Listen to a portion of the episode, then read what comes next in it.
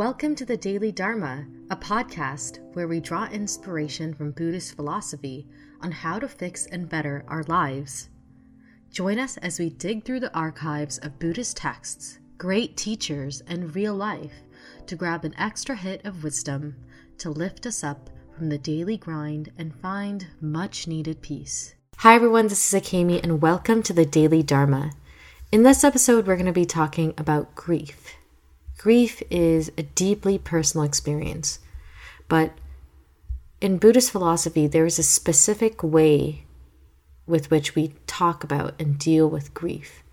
Because grief is very much a natural emotion, it's a part of life. Whenever something that we are attached to goes away, we feel grief, whether it's a lot of grief or, or, or a small amount of grief. And either way, I think the recognition and the acknowledgement of grief is an important part of our journey as spiritual people.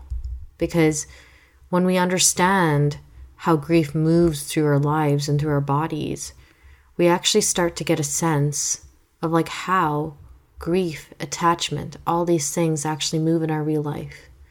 So, for this episode, I wanted to actually draw from my own life, um, based on what's happened to me recently because that's been in itself its own exercise and understanding grief on a deeper level. So, just to give like an intro, um, I think I've been very fortunate enough in my life that grief has not been something that's uh, really happened to me very often. So, when my cat went missing this week um, for a whole day, that really hit me hard. And I think um, you know, not everyone is attached to their animals the same way I am, but I'm so attached to my cat. And she's a huge part of my life. So when she went missing and I instinctively felt it was my fault, it was like a grief that I was absolutely not prepared for. And it was just this deep, deep sadness of I failed her and I failed myself, I failed my family, I failed everyone because, you know, her not being safe because she was under my responsibility is my fault. And I desperately wanted to fix it. And I didn't know how to. And it felt that all of the efforts that I had put in to fix it were kind of pointless. Putting up posters, talking to neighbors, scavenging the neighborhood looking for her. Um, I think it's so haunting to realize that at the end of the day, like we don't have any control over our outcomes any people in our lives, anything in our lives can just disappear at any moment's notice and we don't know why. I think that was really what haunted me the most. And so it kind of like got me thinking about how Buddhism deals with grief. Because while I was going through this, I had to sort of go through the stages of like anger, denial, sadness, detachment, acceptance.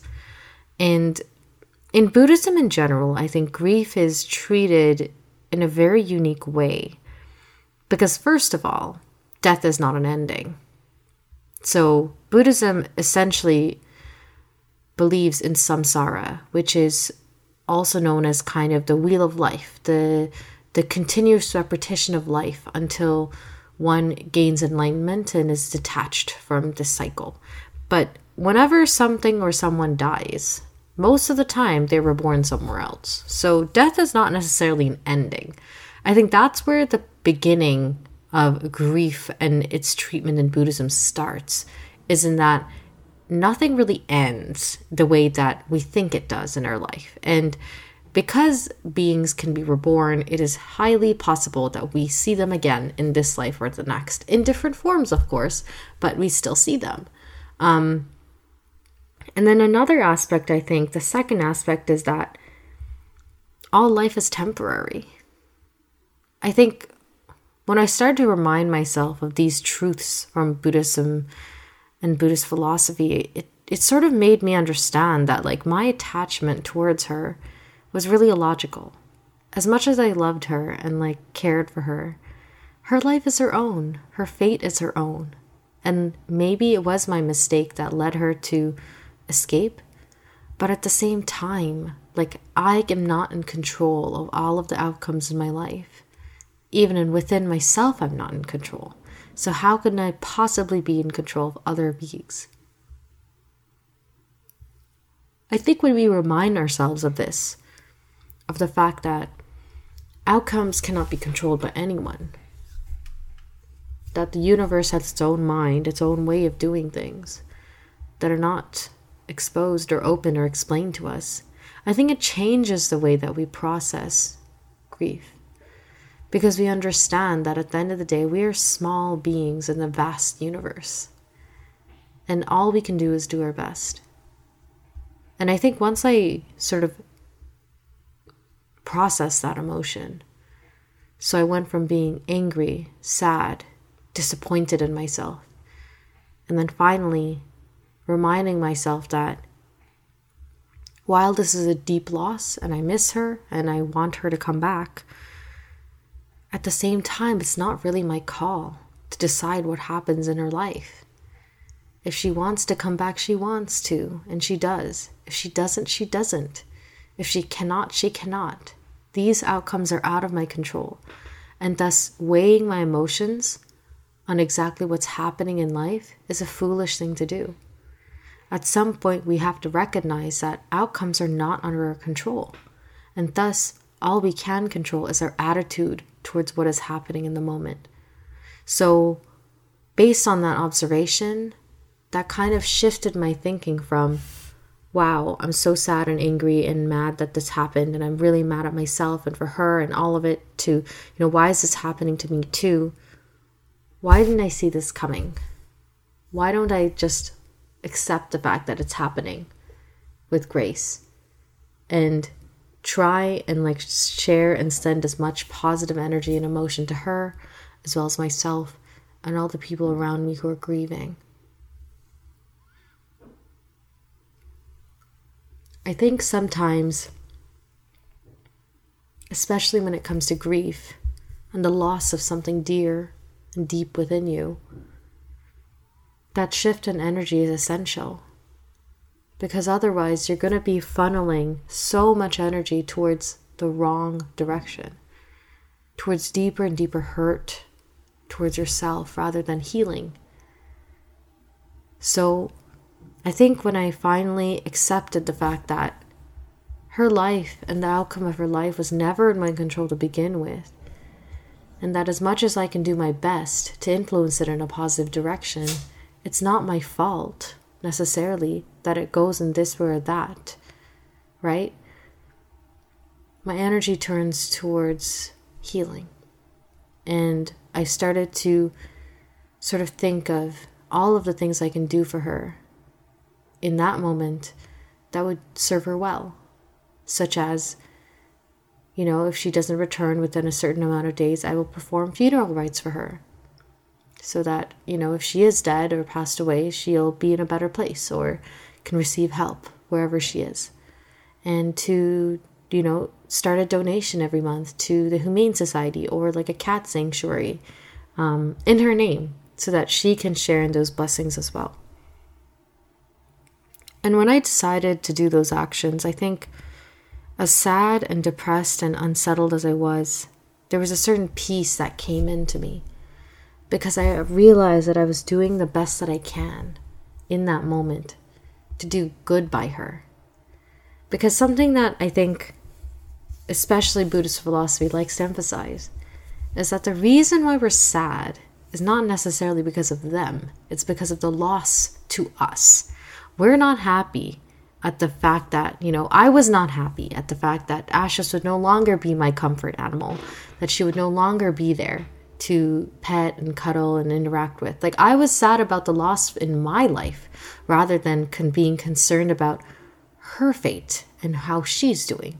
Um, it's this selfish attachment that really leads to um, grief that isn't very productive. But that's also part of it. I think it's not a bad thing to feel at all.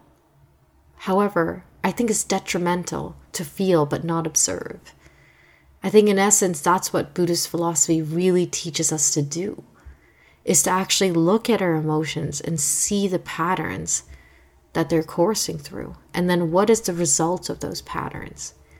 And even though this was a very tumultuous day full of ups and downs, I think because I took the time to really think about, hey, are my destructive feelings towards myself really helping the situation? Are they really helping Ashes? As well as the guidance that I got from the people around me. I was able to sort of turn my emotion towards acceptance, towards peace, towards believing that no matter what, this is the outcome that I need to accept and make peace with and live with. And doing anything other than that is detrimental to me and to Ashes. I was able to really get through that day. So, thankfully, at the end, she did come back, and I was overjoyed. It was surreal. Um, but I do feel that this letting go of the outcome and understanding that no matter what, all we can do is our best and that we have no control over the outcomes of our lives, I think that really helped me to process my grief. And, you know, this is to say, like, I have no idea, like, how much grief people go through when they are missing a child or a parent or, you know, where their pet doesn't come back. Another humbling thing about that day is we spoke to a lot of people um, in our neighborhood who had missing pets or who knew people who had missing pets, and it's just haunting. The reality is that pets go missing, people go missing, things, experiences, relationships go missing from our lives every day. Big ones, ones that really matter. Poof, they just go, they disappear. And I think our grief is there to teach us the fact that we have no control over the outcomes to begin with. And the more we sort of accept that, and the more we start to see that the present is all we control, and that we just have to do our best with what we have, the more we can find peace even in the most difficult circumstances. And I also think that in some very true way, that grief is very much a teacher, our suffering is a teacher. And if we observe our suffering compassionately, empathetically, and we look at it as a way to understand the world better, to understand ourselves better, I think that's how we truly evolve as people. Because it's a big part of life. And I think Buddhist philosophy is very much about that.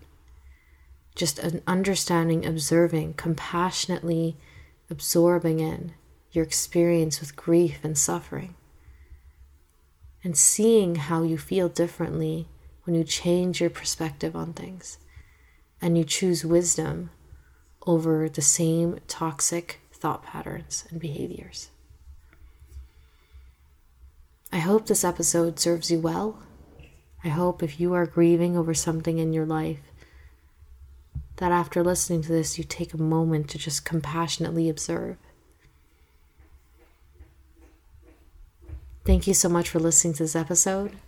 And if you've been waiting for an episode for two weeks and this one came along, thank you so much for being a part of this community.